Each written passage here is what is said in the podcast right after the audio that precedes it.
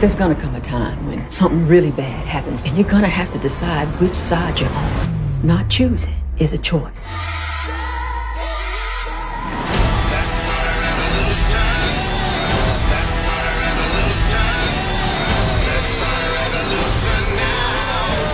We hold the moral high ground.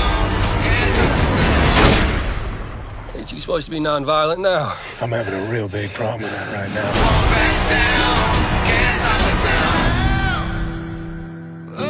Cedric, Barry, good morning from Las Vegas. How are you? Good morning. What's up, Barry? How are you, bro? What's going on, Cedric? We gonna have church here today, as my grandma would say. oh, amen. Now let's go.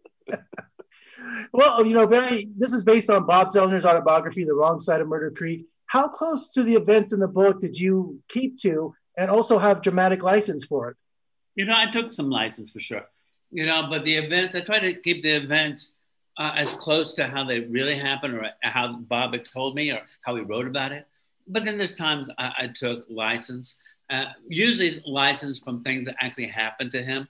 You, you know, there's a ride out, you know, in, in, a car, taking him out to, to get him uh, strung up, hung. And the guy in the back says, are you really a communist? Can you say something in communist for me? You know, and that was actually that didn't happen there to, to Bob. It actually happened at a at a different uh, event, a different thing. Actually, when he was in jail, you know, so certain things like that, I took elements uh, from his life and and and kind of reused them in the script. And Cedric, you're known for your comedic roles. I mean, this is a serious dramatic role. Was that a challenge for you because you play a reverend where the police are in your listening to your sermons, they're recording your sermons, just pure fascism going on.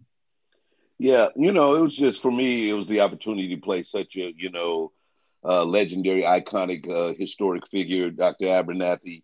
So, you know, I really wanted to, uh, you know, give him some humanity and take the role on and, and really just kind of express what I thought it was to be uh, you know, this person who was in the middle of the civil rights movement, who was uh, a leader himself, uh, but you know, often fell in the shadows of Dr. King, and that was fine, you know. And I, but this was an opportunity to, to show the light of he, him, and his personality, and so uh, it was a great opportunity. That was the main thing that I was trying to exude in that character.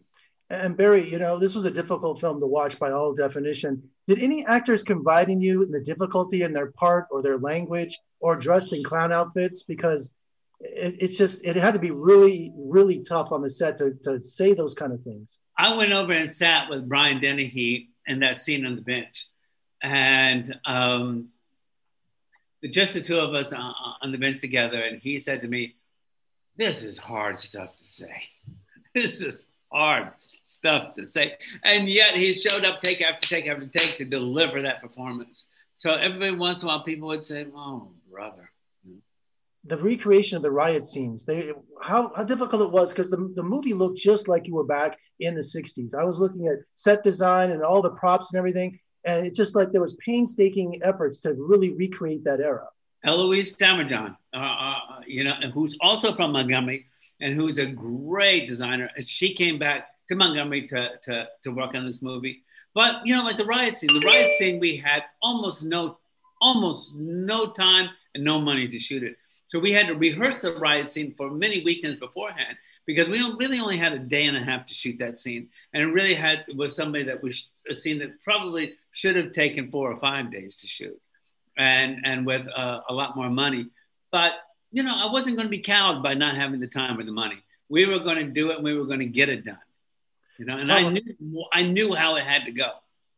Powerful film, incredible performances, the message even more true than today. Thank you both, you gentlemen, for talking to me today. And Cedric, we're going to see you in Las Vegas soon, right? You got to come visit me. That's, that's right. I'm coming, man. I'm trying to work it out now. Okay, man. I'll be there front row. Take care, guys. All right, brother. All right, later.